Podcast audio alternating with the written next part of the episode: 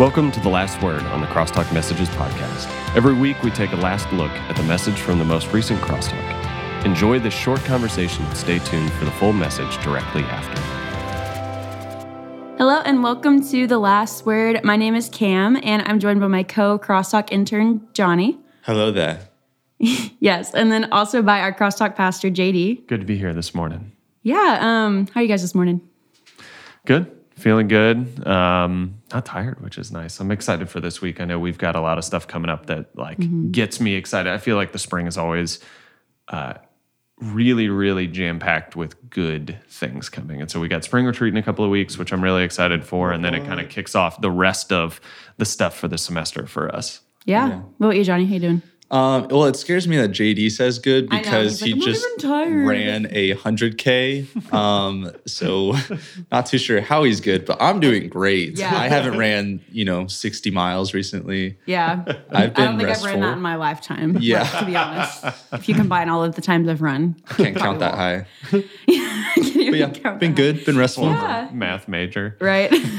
well, I'm excited because this is our first time recording the podcast this semester. We've kind of had weather problems and like different reasons we couldn't mm-hmm. meet up. But this is our first time recording kind of something new that we're doing. And so, JD, do you want to kind of tell everybody what that is? Absolutely. If you guys have been at Crosstalk so far this semester, we've talked a lot about the fact that we have an ask the question button on the mm-hmm. Crosstalk guide. And so we put out the ask and we wanted to hear your guys' best questions. And that could be about life, it could be about faith, it could be mm-hmm. about any number of variety of things. And so we're really excited because we have uh, our first question of the semester. And so this is kind of uh, a little bit different than what we would normally do on the last word, where we're talking about um, the the message from this past week. We'd really like to take some time to talk about applicable questions that you guys are wondering about here, um, and to give the space to begin to dialogue about those things. Yeah, absolutely.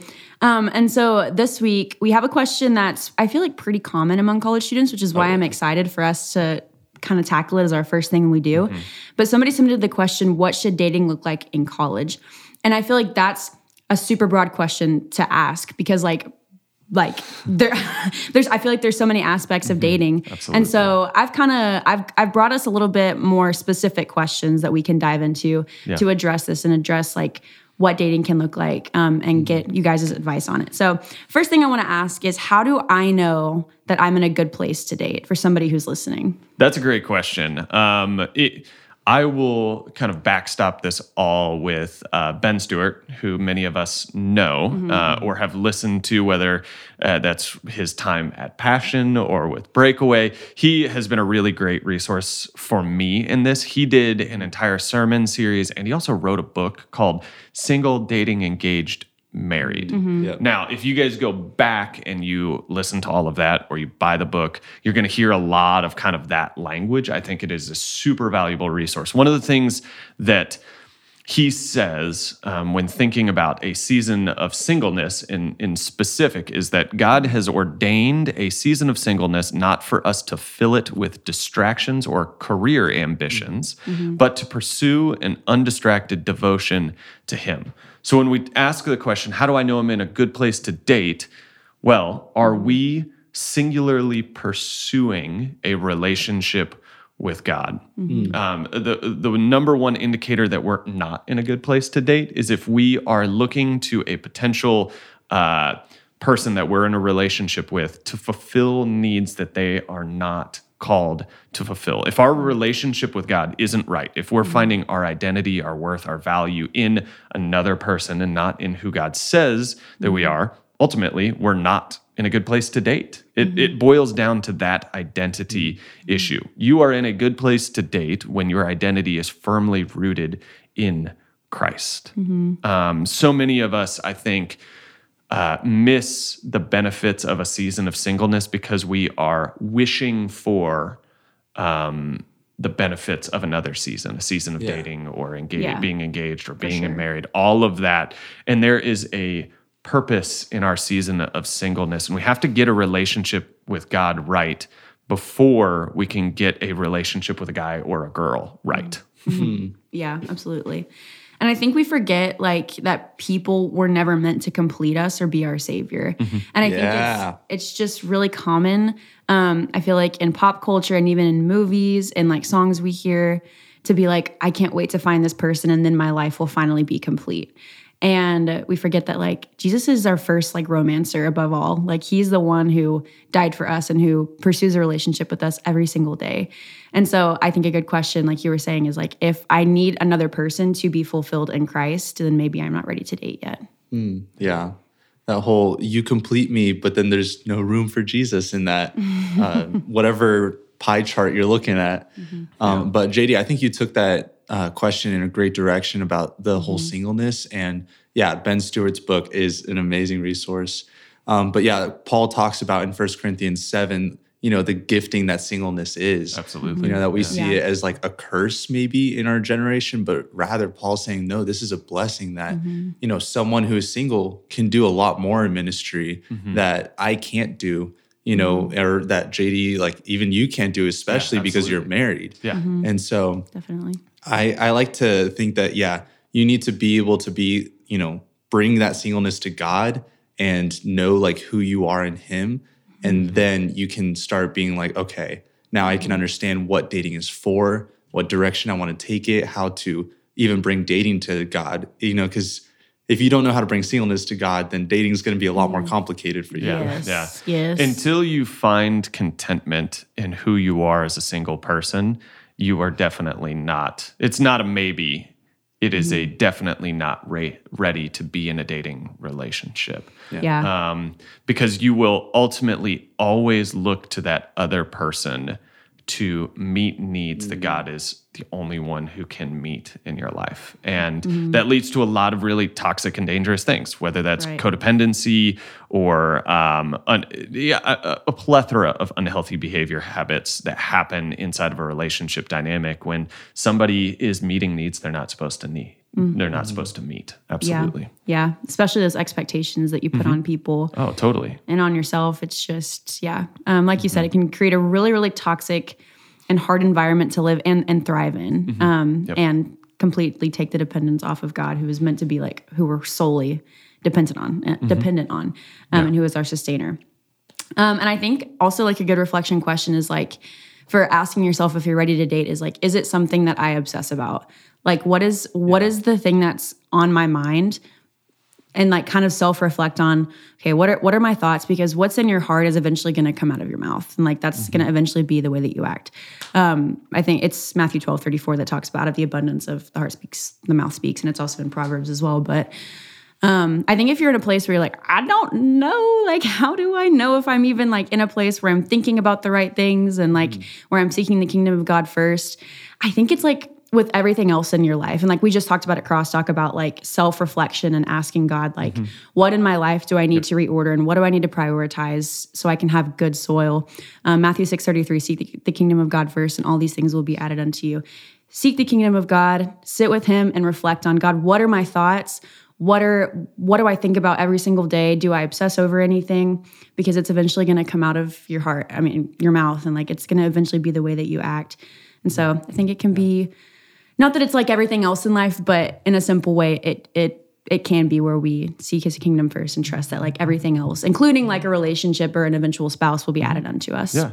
Or that if it doesn't, yeah, that God has something more for us Exactly. than that thing. Mm-hmm. I know for me, I I got out of a relation before Taylor and I started dating. I got mm-hmm. out of a long-term relationship that I thought was going to lead to marriage. And it didn't. We we broke up and I was mm-hmm. totally heartbroken and I remember it was a friend of mine who had taken um, an intentional X amount of time for singleness with the singular purpose of I want to draw closer to God in the same way that a fast would like the sa- he was approaching singleness with the same way uh, people often approach a fast. And so he was talking telling me about his story and i was like you know what? I think that that's something that would be really beneficial to me coming out of something that i thought was going to lead to marriage and, and did not. And so i took an entire year um, I set aside, I felt like the Lord told me it was a year. So I set aside an entire year and said, God, I am going to wholeheartedly pursue you mm-hmm. for 12 months. Mm-hmm. And I want to know what it means to be in you, to abide in you, to know myself as intimately as your child, and first and foremost. And it was during that time that mm-hmm. I actually met Taylor. I mm. started to ask the question, well, I really like her. I think she's great. Like, mm-hmm. what what am I supposed to do? And that same friend was like, well, if she's still there at the end of the year, then maybe the Lord's saying that that's the right person for you. But right now, you need to honor the commitment that you've made to the Lord that this is a year of singleness. And mm-hmm. so it's one of those that when we intentionally say, God, I am going to pursue you, most of the time he brings somebody alongside us in that journey mm. that then we are um, perfectly matched for in the relationship sense because you're both pursuing Christ wholeheartedly. And at the mm. same time, you kind of pick up your head and you realize, oh, there's somebody else over there who's doing the same thing. Mm-hmm. Yeah. yeah, that's really good. That's really awesome. I think this is a good transition into our next question, which is as as believers and as people who love Jesus, what should we be looking for in another person to know if we should even date them? I'm going to quote Ben Stuart again. Um, I'm telling you, I'm telling. I just think it's Great so it's so good. Uh, he says singleness is for devotion, and dating is for evaluation. Mm-hmm. Singleness is for devotion, dating is for evaluation, meaning that dating is not a status that we sit in. It's actually a process that we walk through. Mm-hmm. Um, Dating exists for the purpose of evaluating whether or not we are supposed to run, run alongside a person for the rest of our lives. And so dating always has a purpose. Dating to date has no purpose for us.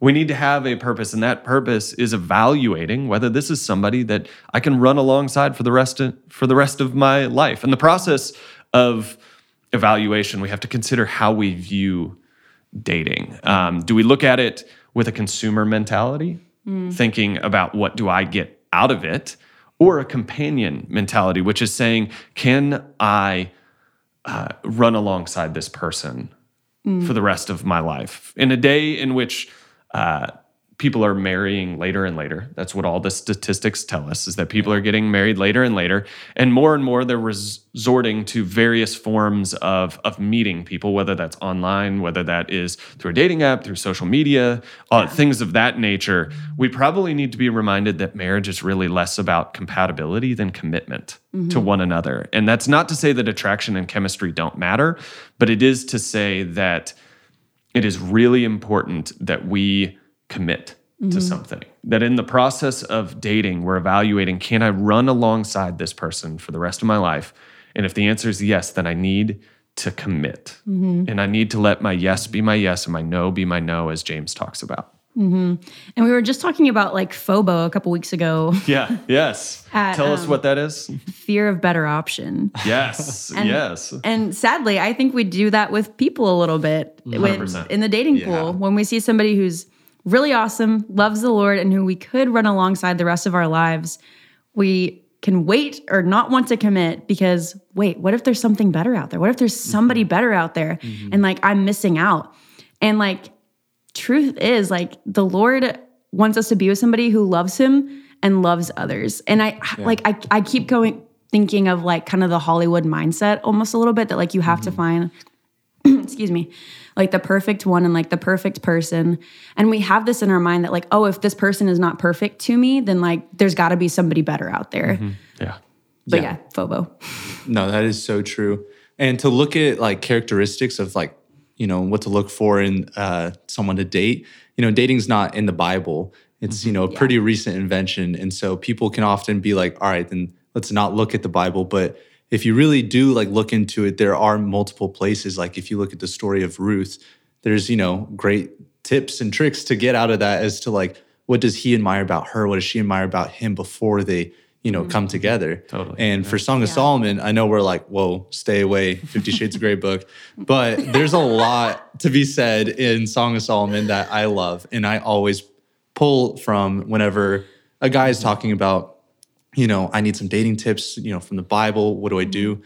But if you're looking at that, the way that they talk about each other, you see that he admires that she is a hard worker. You see that she admires that his name is like poured out oil where it's just like got this mm-hmm. really good reputation to it mm-hmm. and that their community of friends around them celebrates their relationship and so if you're you know trying to date someone and all of your friends who are great people are you know whoa like we don't like y'all together. Mm-hmm. Maybe that's a red flag that you know even the bible is pointing to.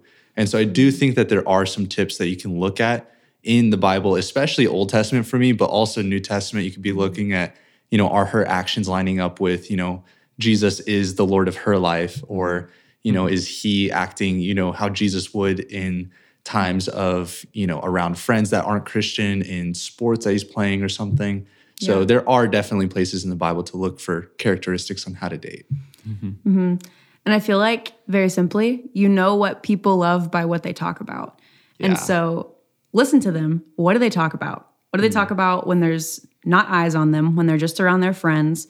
Is it like football? Is it Taylor Swift? I know I talk about Taylor Swift a lot. I love Taylor oh. Swift. But but like in a simple way, like listening to them and kind of in the way that you look at your heart as well and evaluate what's on the inside of yours like that person also who you're evaluating to date and like evaluating if they're a good person to spend the rest of your life with like what do they talk about? Like do they bear the fruits of the spirit? Are they patient? Are they good to people? Are they kind to people?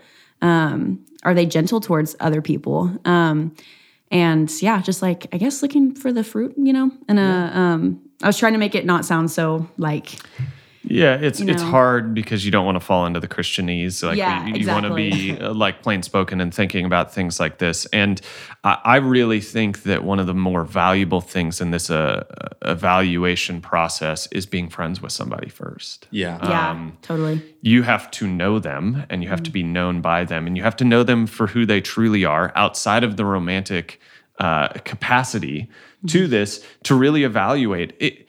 Is that someone that I could spend the rest of my life with because I know them, I'm friends with them, I've seen their character, I've seen whether uh, I see what God is doing in their life, I see the ways that in which they are pursuing the Lord, and that really then allows you to com- make a commitment. Um, because you, yeah, sure, you've already answered the question about compatibility because you've been friends.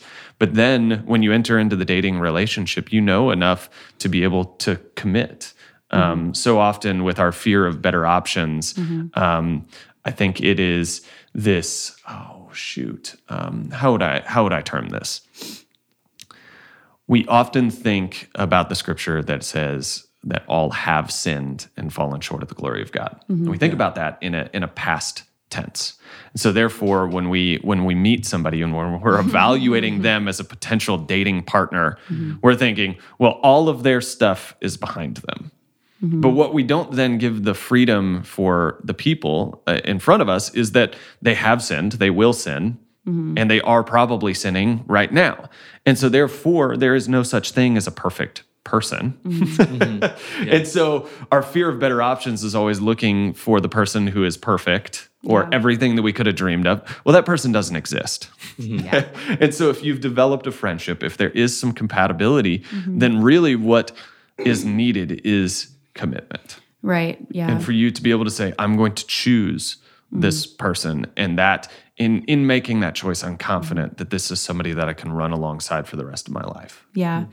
So we we just talked about like dating for marriage and like that's mm-hmm. kind of our purpose in it. Yeah. And especially at our age and like being at the the young adult kind of season and phase that we're at right now, I think it can be hard to like not get ahead of yourself in a mm-hmm. sense and like go on a date and be like, is this the person I'm gonna marry? and like Yeah. jump ahead and jump ahead in that way excuse me so i'm wondering how do you date in college without like letting your mind get too far and without jumping ahead of yourself Absolutely. I think that the greatest danger of dating is giving parts of your heart and your lives to someone when we're not married.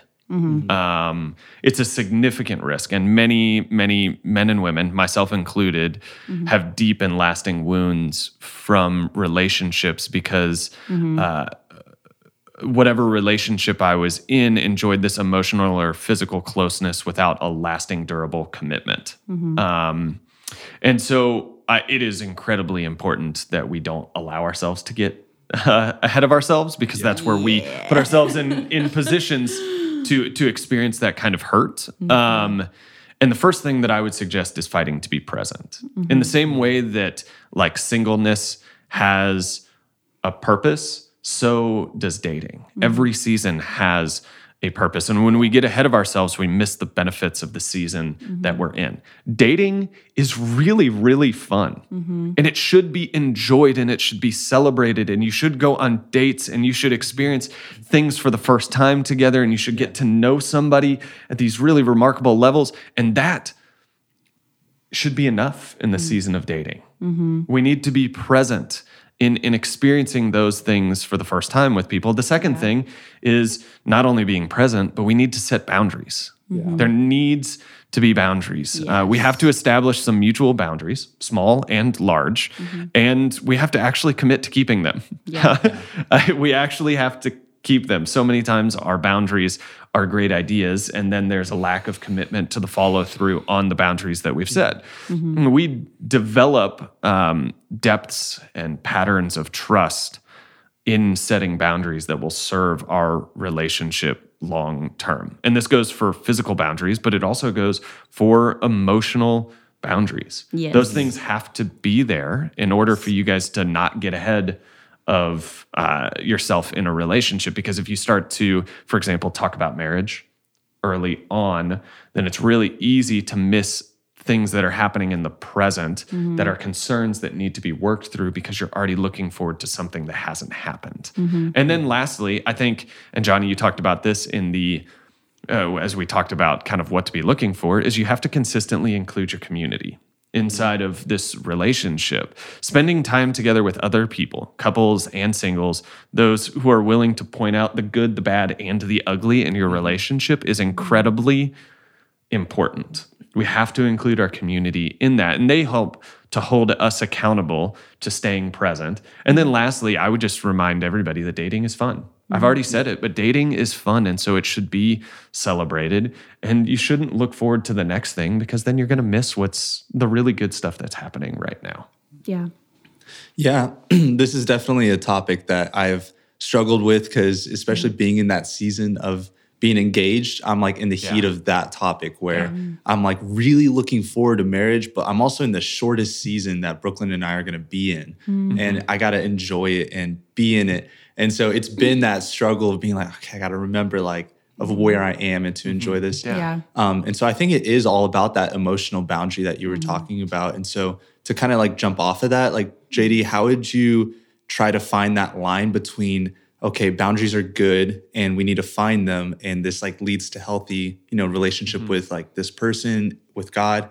But how do we make sure we're not also putting up those walls where it might be overstepping it and being like, okay, we're not allowed to see each other or talk to each other until this moment, or you know, like how do you how do you find that good balance? Absolutely. I think that um, there there is a good balance that comes with that. And sometimes you're going to get it wrong. Sometimes you're going to get it right. We are not perfect people, but ultimately as your relationship progresses, mm-hmm. there are natural things that become topics of conversation. Once you tell a person in dating that you love them, mm-hmm. then you do it, if you just tell a person that you love mm-hmm. them and then never move beyond that, you're never actually going to get to engagement or marriage, right? And so there has to come a point in time where you begin to have the conversation. Are we looking to get married? Mm-hmm. And that is Yeah. uh, one seek wise counsel in mm-hmm. addressing those questions like you need to like include your community you need to include your mentors and things like that like hey mm-hmm. i think i really love this person and i think i want to spend the rest of my life with them how do I start to have this conversation with them? How do I not allow it to go too far? Right? There's a difference between saying, hey, we're working towards marriage and we want to become engaged, we want to get married, and then living in this fantasy land where we're talking about our future house and our cars and the names of our children, right? And what our first, what kind of dog we're going to get as our first dog, right? And so that there, there is there there's a boundary there between mm-hmm. okay we need to address the question of are we both on the same page moving towards marriage mm-hmm. But we don't allow that conversation uh, that points to marriage to then devolve into uh, going too far right where we're trying to plan our entire life together that is living in the future and we have no idea what's going to happen there and you're only going to create unrealistic expectations that will end up causing hurt. Right? Is that a I, I would actually be curious. You and I have talked about this a lot, Johnny. When it comes to engagement, uh, how what have been the benefits of fighting to stay present in your engagement right now? Yeah, I, I think that it's helped both of us grow this like appreciation mm-hmm. that we're like, hey, we're still gonna be dating forever. Mm-hmm. And so it kind of took us back a step to be like, okay, like let's put a pause on wedding planning because that's like all we do. And let's like just go on a date. Let's just, Yeah. you know, kind of mm-hmm. stick to, you know, just like that we're still here and like we're enjoying like boundaries. We're enjoying like, you know, mm-hmm. Mm-hmm. the season we're in. And so it's brought us to like have that like, you know, first time like, oh, I think I like you. I think you, I like you. yeah. And so it, it has helped a lot of, for us to not just like turn our relationship into this is just planning, you know? Yeah, it, it's helped us enjoy it and have a good balance. And so mm-hmm. um, I, I still struggle, you know, to, mm-hmm. Yeah. you know, Totally. trying to get ahead of myself. And so it mm-hmm. is definitely tough, but man, it is definitely worth it to, you know, be seeking out those boundaries, seeking out that balance. Absolutely. And I would also add in that God wants to teach us something in the season we're in. Yeah. And so, in Yeah. the season of engagement, like you guys are going through premarital counseling right now, God wants to do something in both you and in Brooklyn individually. And He wants to grow you guys individually and as a couple so that you guys are a, have a strong foundation when you enter into marriage. And so, if you just skip forward to the marriage part of things, then you miss all of the foundational pieces that God wants to build right now mm-hmm. so that when you enter into marriage, you guys are in a really healthy place, and you guys are doing a great job of that, of of intentionally seeking out those things. But I do just, I just wanted to to like draw attention to that of like, yeah, this is where you're only engaged once, and that it, you don't want to miss it, and so you need to fight to to date one another, to experience new things, to experience the joy of engagement. But you also need to look, have an eye towards what does God want to do Yeah. right now in us to prepare us for that next season. Absolutely. the longer I live, the more I understand why God's um, God's purposes and God's um, boundaries that He sets for us are there for a reason um, within the context of marriage and with and outside the context of marriage. Um, because, like JD was saying, I think we can all like find a point in our lives where we weren't being obedient in in relationships that we were in and it caused these deep wounds and these deep scars that like really do affect us and they really do affect like if we do get married later like if that is what God has for us like that can even affect like your relationship then and like your mm-hmm. future spouse and Yeah. Mm-hmm. I think I'm just really grateful for what God has taught me um, in my mistakes and what He's redeemed. And like, I'm excited to see like what He does in my life, singleness or not, like marriage or mm-hmm. not. Like, it's so good to see like, wow, God is redeemed. Like He does, and He is, and He will continue to do with whatever my life looks like and whatever like when you get married and like with your marriage. And it's just really beautiful to look at.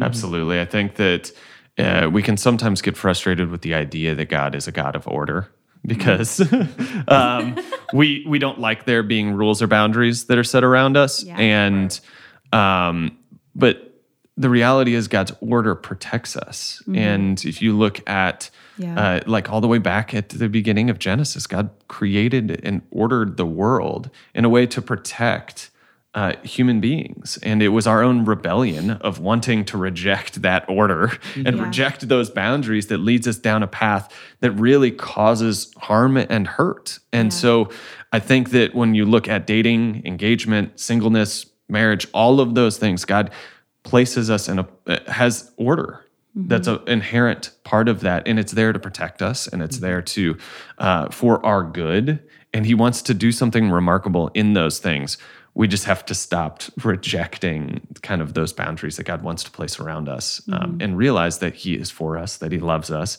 that he redeems even our mistakes and he wants to use those things ultimately uh, as a thing to draw us closer to him and to bring him glory in the way that we live our lives Yeah. Love that. What a good father. Yeah. Um, well, do you guys have any like last thoughts or like last things you want to add to that, Johnny? Anything? Um, just always, you know, love Jesus more than you'll love your dating partner or your spouse. And I think that that's the key. And anytime that I'm like, you know, struggling in the relationship with, uh, you know, Brooklyn, I'm always like, how's my relationship with Jesus? So bringing it back to that, I think that's like just my best tip. Yeah. So good. That's awesome. Well, thanks for hanging with us for a while, guys. I know this Mm-hmm. podcast was longer than it usually is, so we stuck around this long.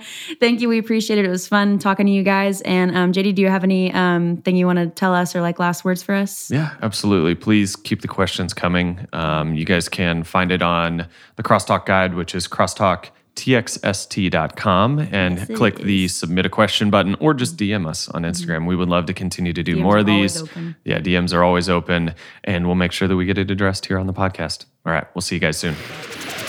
just have the roads to yourself. But I hope that it was uh, a restful week. I was talking to people this week, and the question is who knows what's going to happen in the upcoming weeks if those are now going to be terrible because you had an entire week of classes canceled, basically. But hopefully, this week and right now was restful.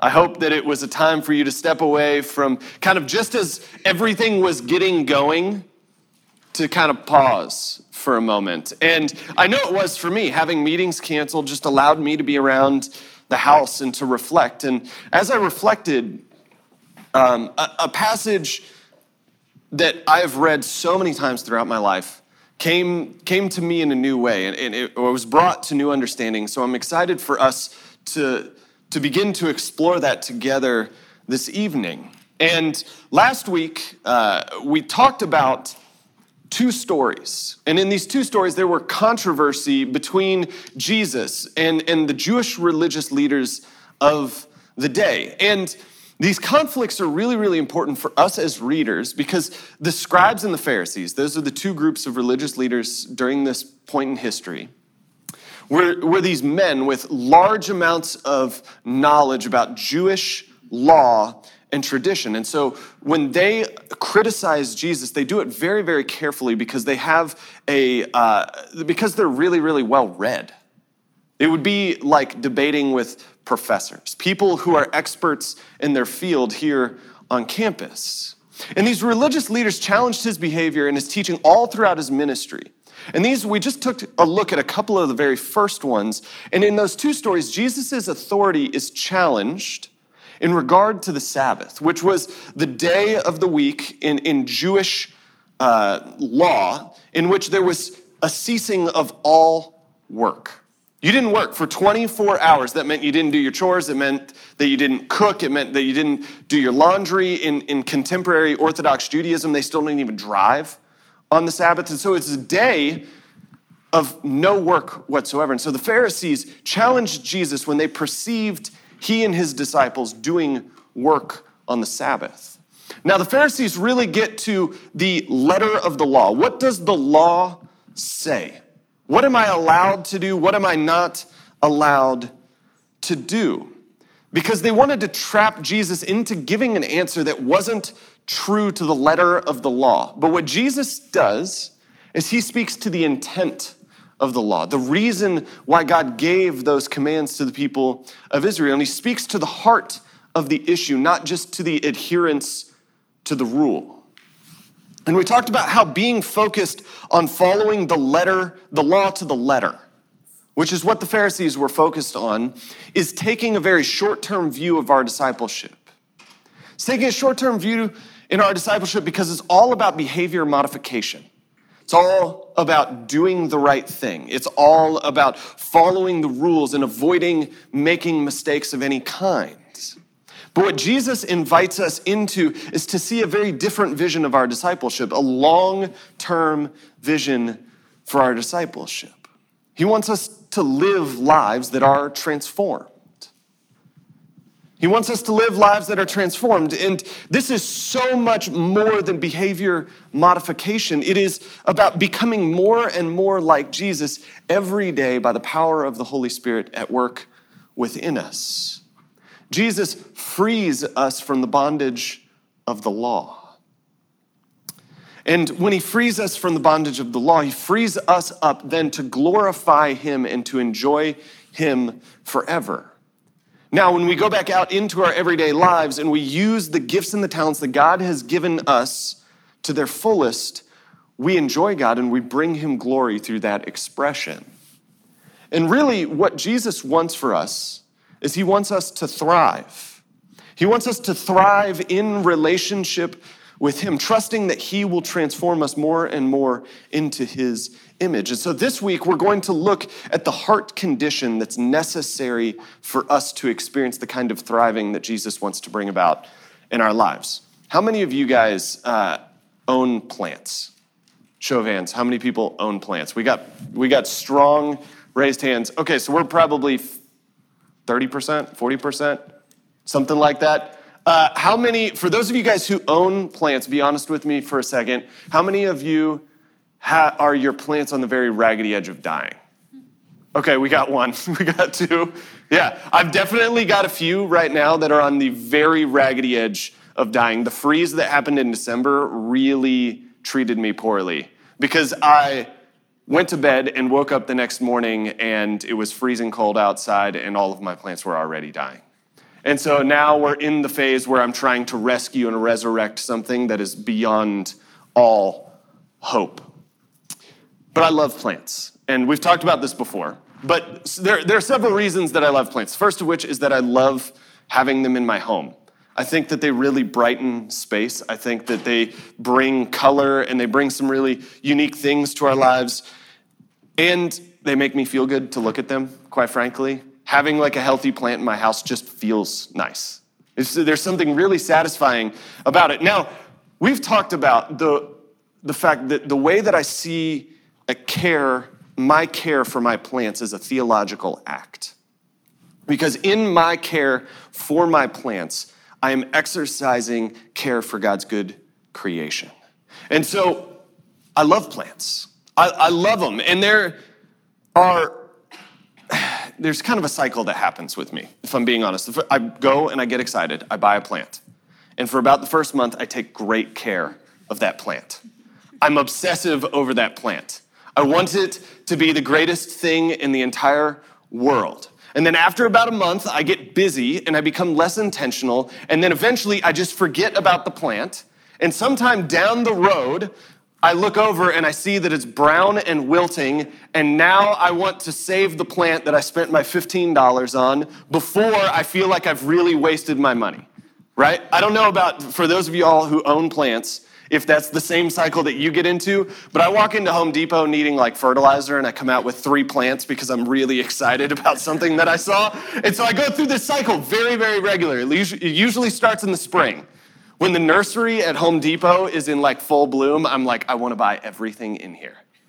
I want, I want everything. And now I have one plant that I'm very, very proud of. Last, uh, last April, for my wife's birthday, I bought her a fiddle leaf fig. Yeah, I am trendy like Instagram girl with my plants. fiddle leaf figs, I know they're in. And so I have this fiddle leaf fig that is beautiful. It's beautiful. And every time I look at it, I am so proud of it because it is like, I haven't had anything fall off of it. It's never died. It's not like all of this stuff is perfect. And I got it right because I finally called a friend of mine. And he is a horticulturist, which is a plant guy. For those, if you guys want to impress somebody with a word that you just learned, horticulture is the study of plants. So he's a horticulturist. He loves plants. And he told me, and this is like preaching to the choir, that every plant needs three basic things to survive. Three basic things. And I bet you guys could guess what they are. The first of which is it needs light, right? It needs light, and more light than you think it would possibly need. And so, me, for example, I go into Home Depot and there's something that says, it's a low light plant, which I believe means that I can put it inside of my closet where it gets no light and then I wonder why it's dead. So every plant needs light and they need more light than we think. The second thing that it needs is it needs water, right? And there's a very delicate balance with how much water you give to a plant because you don't give it enough, it dries out and it dies. If you give it too much, you drown the roots and it dies. And so you're trying to figure out what that perfect middle ground is in terms of watering your plant. Now, the third thing that it needs is it needs great soil. It needs great soil. Not like the crummy stuff that we have here in the Texas Hill Country where it's six inches and then bedrock underneath, but it needs really, really good soil, a place where, in a pot that's big enough for that. Because when you, it experiences that, then all of the roots can begin to grow and spread all throughout that nutrient dense soil. So every plant needs those three things. My solution is always that it just needs fertilizer, but I was told that I was wrong. It just needs light, water, and great soil. And so when you listen to Jesus, what's remarkable about the way that he teaches is that he uses illustrations oftentimes from, the, from these three things from light, from water, and from soil. Uh, for example, Jesus is teaching on the Mount of Olives in the book of John, and Jesus says, I am the light of the world. I am the light of the world. Whoever follows me will not walk in darkness, but will have the light of life. Jesus points to himself as being the light. Again, in the book of John, he's, uh, he's standing in the temple during one of the feasts, and on the last day of the feast, he says, If anyone thirsts, let him come to me and drink. Whoever believes in me, as the scripture has said, out of his heart will flow living water. Okay, so now Jesus is referring to himself as the source of living water. We can also think about in terms of water, the woman at the well right? What does Jesus say to her? He says, Whoever drinks the water that I, will, that I give them will never thirst. Indeed, the water that I give them will become in them a spring of water welling up to eternal life. So he oftentimes talks using, uh, uh using these sorts of illustrations of light and of water. And then today he's going to talk about soil. And he's going to talk about the necessary conditions for our spiritual life to grow and actually thrive. To experience the same sort of growth that we hope to see every time we buy that small little succulent at Home Depot for $10, hoping it's not going to die. And so we're going to open the scriptures. We're going to look uh, and we're going to start reading beginning in Mark chapter 4 in verse 1. He says, Again, he began to teach beside the sea, and a very large crowd gathered about him, so that he got into a boat and he sat in it on the sea, and the whole crowd was beside the sea on the land. And he was teaching them many things in parables, and in his teaching, he said to them, Listen, behold, a sower went out to sow. And as he sowed, some seed fell along the path, and the birds came and devoured it. Other seed fell on rocky ground where it did not have much soil, and immediately it sprang up, since it had no depth of soil. And when the sun rose and it was scorched, and since it had no root, it, it withered away. Yet other seed fell among the thorns, and the thorns grew up and choked it, and it yielded no grain. And other seeds fell into good soil and produced grain, growing up and increasing and yielding thirtyfold and sixtyfold and a hundredfold. And he said, He who has ears to hear, let him hear. And then he walks away. Or at least that's what Mark tells us, is he just leaves at this. Now imagine for a second that you're sitting in the crowd. He's just told this story, this parable, and then he walks away. You're thinking, what in the world am I supposed to get from that? What could I possibly understand from that? The parable, at a very face value, is incredibly simple and it doesn't have much meaning on its own. It's only when it, we're told that Jesus goes away and his disciples go with him and they ask him and they say, We have no idea what you're talking about. Will you explain the parable to us? In verse 10, it says, And when he was alone, those around him with the 12 asked him about the parables. They're trying to figure it out too. And he says, To you has been given the secret of the kingdom of God, but for those outside, everything is in parables, so that they may indeed see but not perceive, and may indeed hear but not understand, lest they should turn and be forgiven. And he said to them, Do you not understand this parable? How then will you understand all of the parables? And then he begins to explain at this point. Verse 14 says, The sower sows the word. The sower sows the word. Now, the word is something that this Jewish crowd would be incredibly familiar with. They'd be incredibly familiar with this because the word is something that's uttered from the mouth of God and things happen. things happen. If you look back at chapter one of the book of Genesis, when God begins to speak, that is when creation comes into being and the world is begins to become ordered. And the word was present then at the beginning of creation, and it was through God's word that all things were made. John says it in this way In the beginning was the Word, and the Word was with God, and the Word was God. Now, for those of us reading in this context, we understand that the Word was Jesus, the person of Jesus. Now, this is crucial for the disciples to understand because in just a few chapters, what Jesus is going to do is he's going to send out the disciples to begin to sow the Word. And he wants the disciples to understand what sort of people will accept it when they share it with them.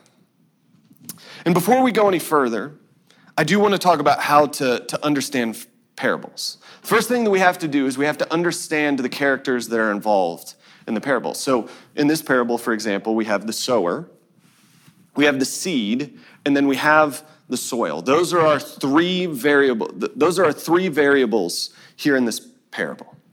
The next question we have to ask ourselves is which one of those are constant and which ones change? So we look at the original parable, we see that the sower and the seed are constants.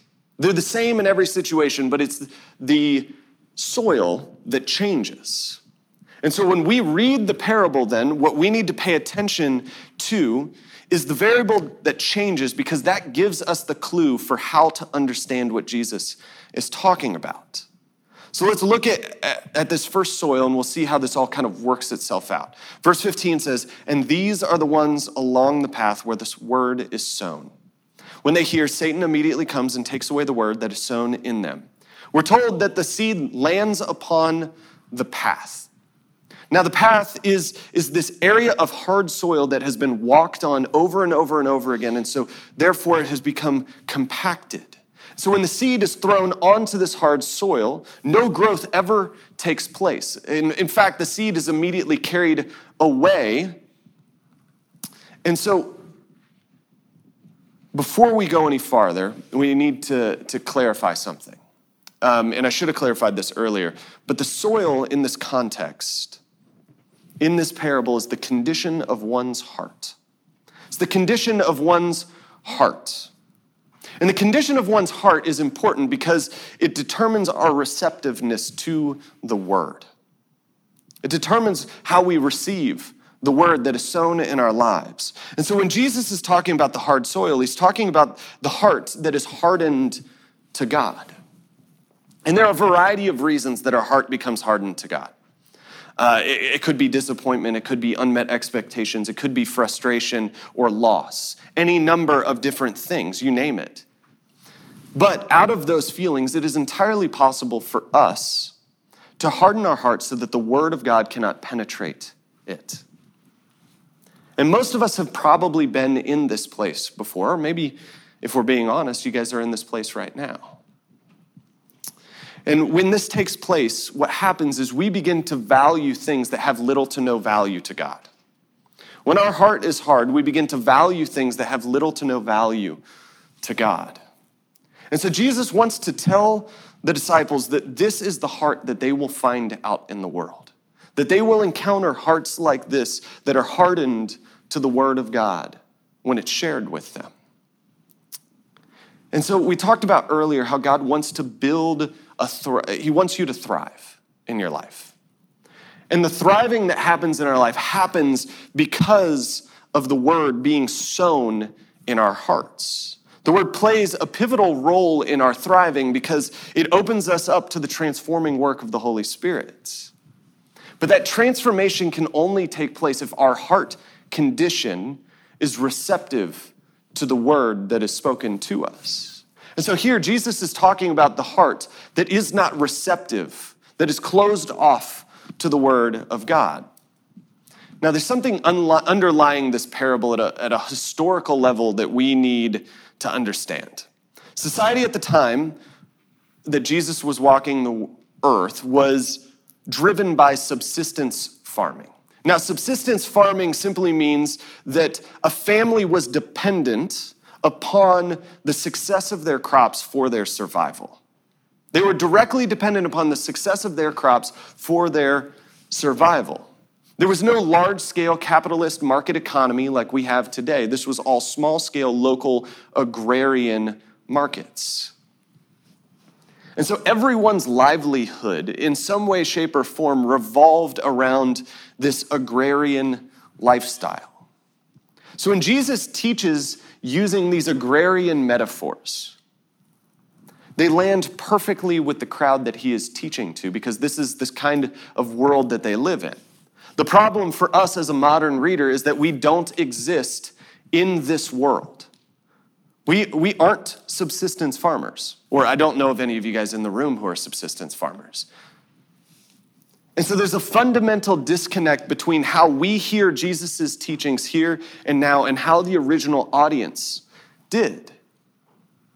And so here is one of those points where we fundamentally miss something because of our current context. In a subsistence farming existence, you don't waste seed. You don't waste seed because it is that same seed that you need to sow next year's crops. Your life and your livelihood are dependent upon that seed. And when that seed is gone, it's gone. There is no going to the feed store. There is no going to the grocery store and going to get more. It's gone. Which means at that point in time, you have no ability to then grow more crops or to feed your family. And so, for example, when you're going through a drought and you have a bad crop year, families have to make a decision. Do I feed my children or do I save the last of the grain to plant a crop later in the year? And when this is your world, you cannot waste even a head of grain. Nothing is disposable when that is your lifestyle because that grain is the difference between life and death, which is still the reality for many people in the world today, but that's, some, that's a reality that we uh, are disconnected from. And so the people who are listening to Jesus here in this moment, where he is talking about a farmer throwing seed intentionally on hard ground, are going, What? Why would you do that?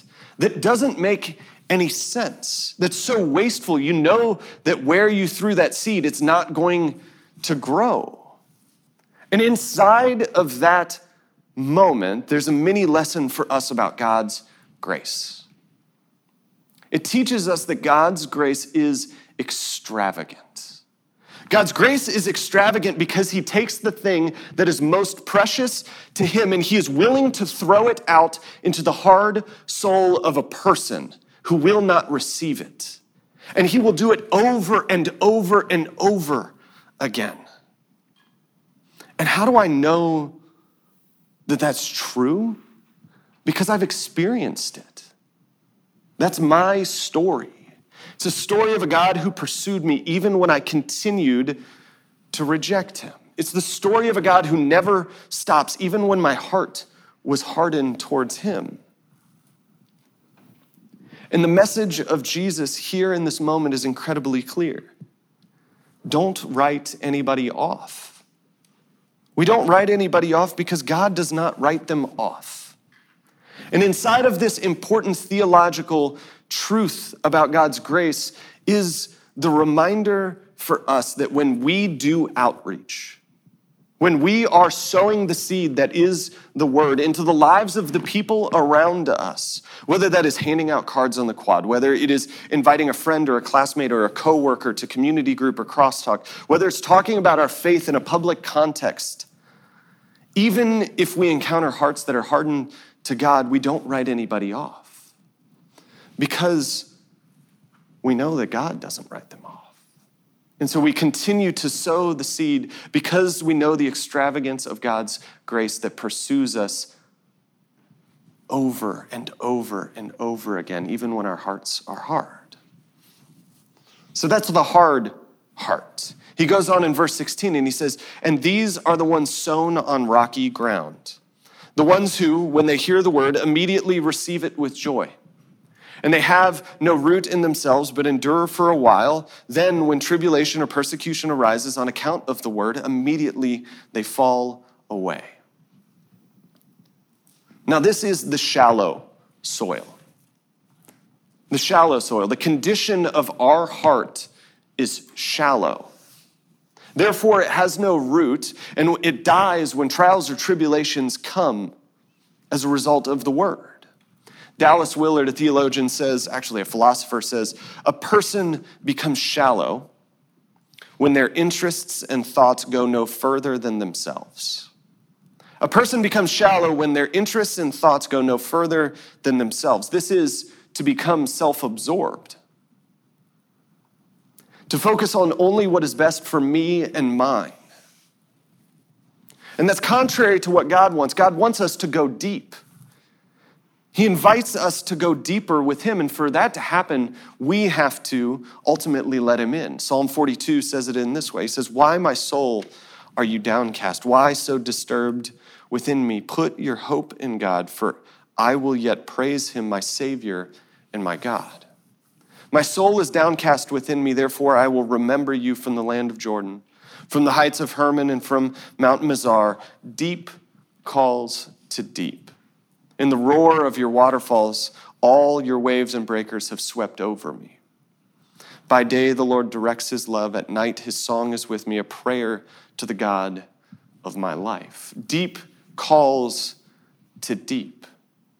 God wants to take us deeper into relationship with him. He invites us to experience true intimacy with him. And the shallowness of our life is the thing that we really have to be careful of. We have to guard against becoming shallow and self serving in our interests. And there really are, are three main dangers in our lives that can bring about this sort of shallowness. The first of which is our relationship with money. What role does money play in your life? How do you handle money? Is your relationship with money self serving or is it selfless? Beyond money, the second big danger for us is that of sex. Your view of sex, your viewpoint of sex has the, the power to determine how you orient your personal relationships. And so, is your view of sex practiced within the bounds of a covenant marital relationship? Or is your relationship with sex used to fulfill selfish motives?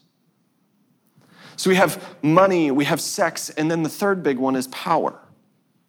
What is our relationship to power?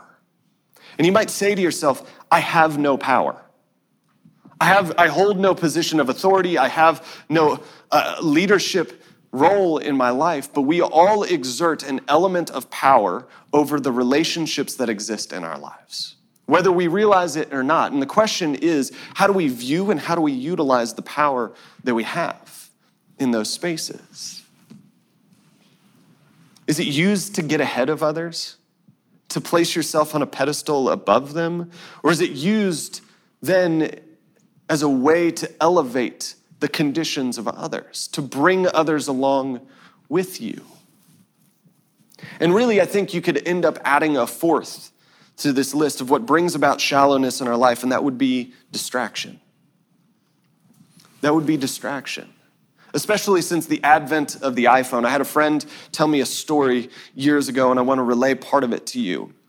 When Silicon Valley was really taking off at the advent of the iPhone, there were all of these app developers who ended up going to uh, the same course at Stanford together. And it was a course on addiction.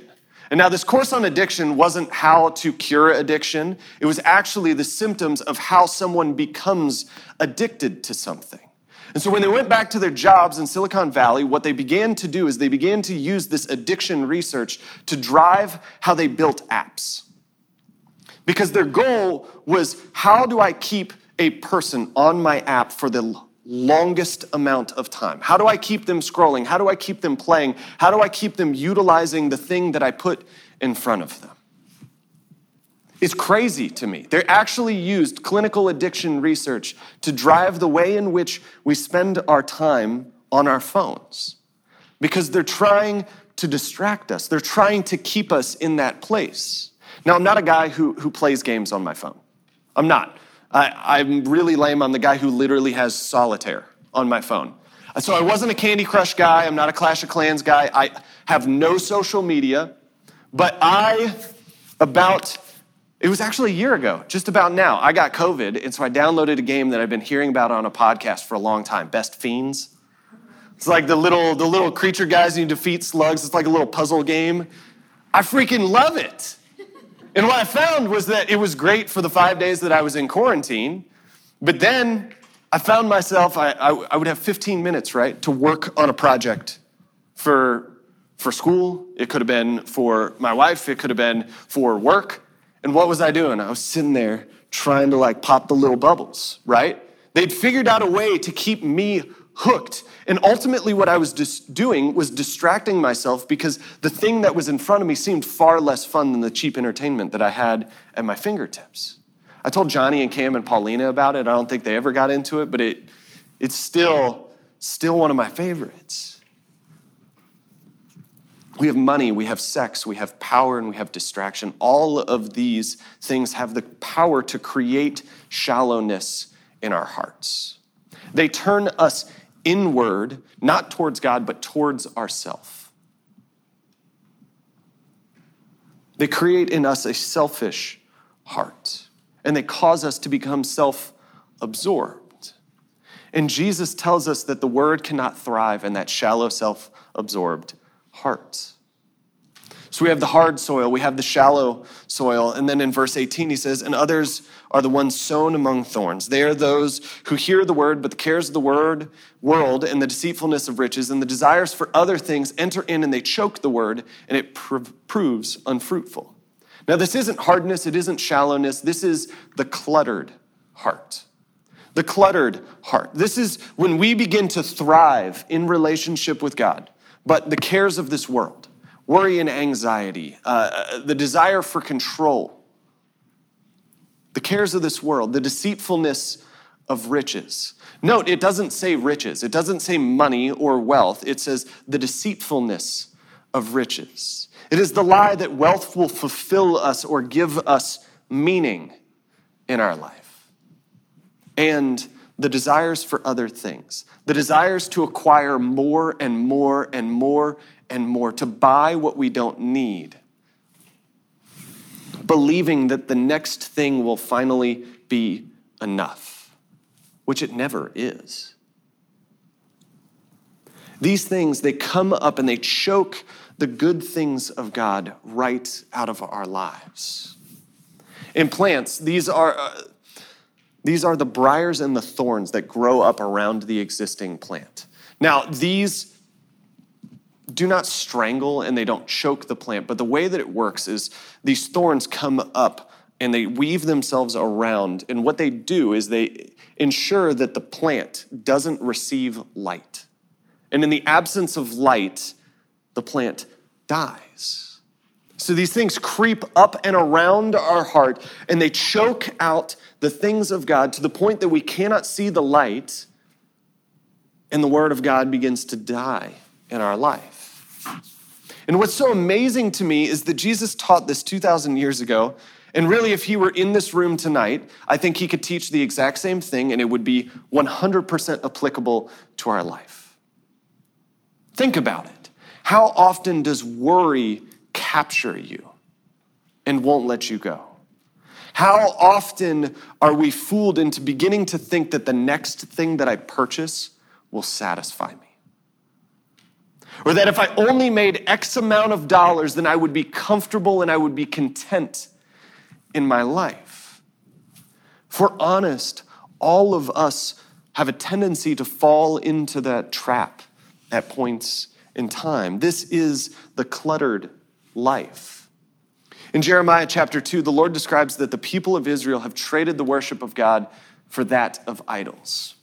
And he says that they have forsaken me, the spring of living water, and they have dug their own cisterns, broken cisterns that cannot hold water. Broken cisterns that cannot hold water. This is the essence of the cluttered life. It is seeking fulfillment in all of these things that will always leave us wanting. because our cup will never be full. And rather than recognize that it's broken, we continue to try and fill it up with more things.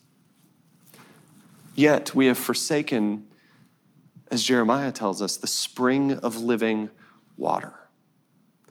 We have the hard heart, we have the shallow heart, we have the cluttered heart. These three conditions of the heart prevent us from experiencing the life that God offers us. He goes on in verse 20 and he says, But those that were sown on the good soil are the ones who hear the word and accept it and bear fruit, 30 fold and 60 fold and 100 fold. Here's what I know about Jesus He is for you.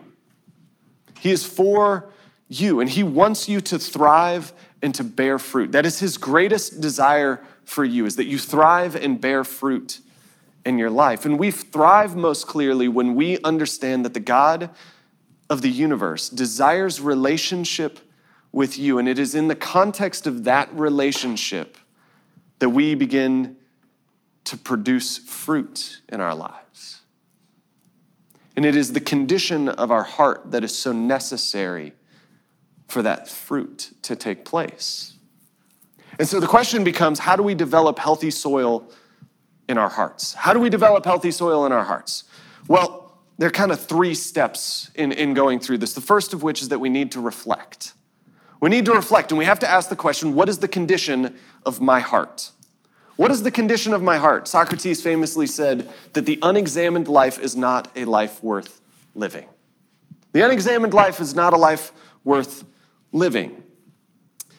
And so it's imperative for us to reflect, to look inward and ask the question, what is the condition of my heart? Now, this is the thing that is the hardest for me in my life. I am not naturally self reflective in any way, shape, or form. I'm naturally a future oriented person.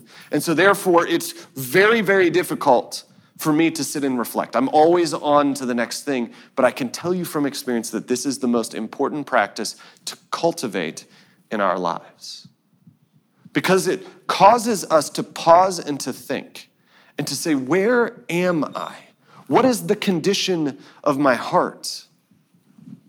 And it asks us to answer the question if I had to put the soil of my heart in one of these four categories, which one would it go in? Which of these four soils applies to you right now? And maybe that's just worth tomorrow morning when you wake up and you have an extra 15 minutes sitting around with your cup of coffee and reflecting and really being honest with yourself. So we reflect and then we have to pay attention. Paying attention is in the current context. It's saying, Am I spending time on what matters? Am I spending time on what matters, or am I wasting time on things that don't draw me closer to God? Our time is our most valuable resource, and it oftentimes tells us where our priorities are. And so when we pay attention to the way we spend our time, it gives us an idea of where our heart condition is. And then lastly, we need to reorder our lives. We ask the question Am I ordering my life around what God says is important? In other words, we're establishing healthy habits in our life. We're establishing healthy rhythms that allow us and put us in a position to then receive from God and bear fruit in our life. God wants you to be healthy. He wants me to be healthy. He does. He wants us actually to thrive. And we get healthy when we take the time to reflect, to pay attention, and to reorder our life on the things of God. This is the way that we cultivate the good soil in our hearts. And when we do so, we really begin to bear fruits. And it's at that point that we step into the role that God has for us as sowers of the seed. We then get to join God in His work of sowing the seed, which is the Word, Jesus Christ, who came to restore us back to right relationship with God and bring about human thriving for all of mankind. Let us pray. God, I, I thank you, Jesus, that when we open your word, Lord, that you're faithful to speak, Lord, that you're faithful to bring us into new understanding. And so, God, we come before you, God, and we we want to bear fruit. We want to thrive in relationship with you, God. And so we ask that you would examine our hearts, Lord, that you would show us where the points in which that we might need to reorder and to pay attention to the things that are not of you, God. And Father, we pray for an outpouring of your Spirit, Lord, to empower us to reorder our lives so that we may bear fruit, God, and be used by you to sow the seed, which is your word here on this campus and in our families and in our classrooms, God, in our workplaces. Father, we, we thank you that the work is not done, Lord, that you continue to draw us deeper into relationship with you. And as we do that, Lord, we experience more and more of your extravagant grace, which you freely give us, Jesus. We pray all of these things in your name.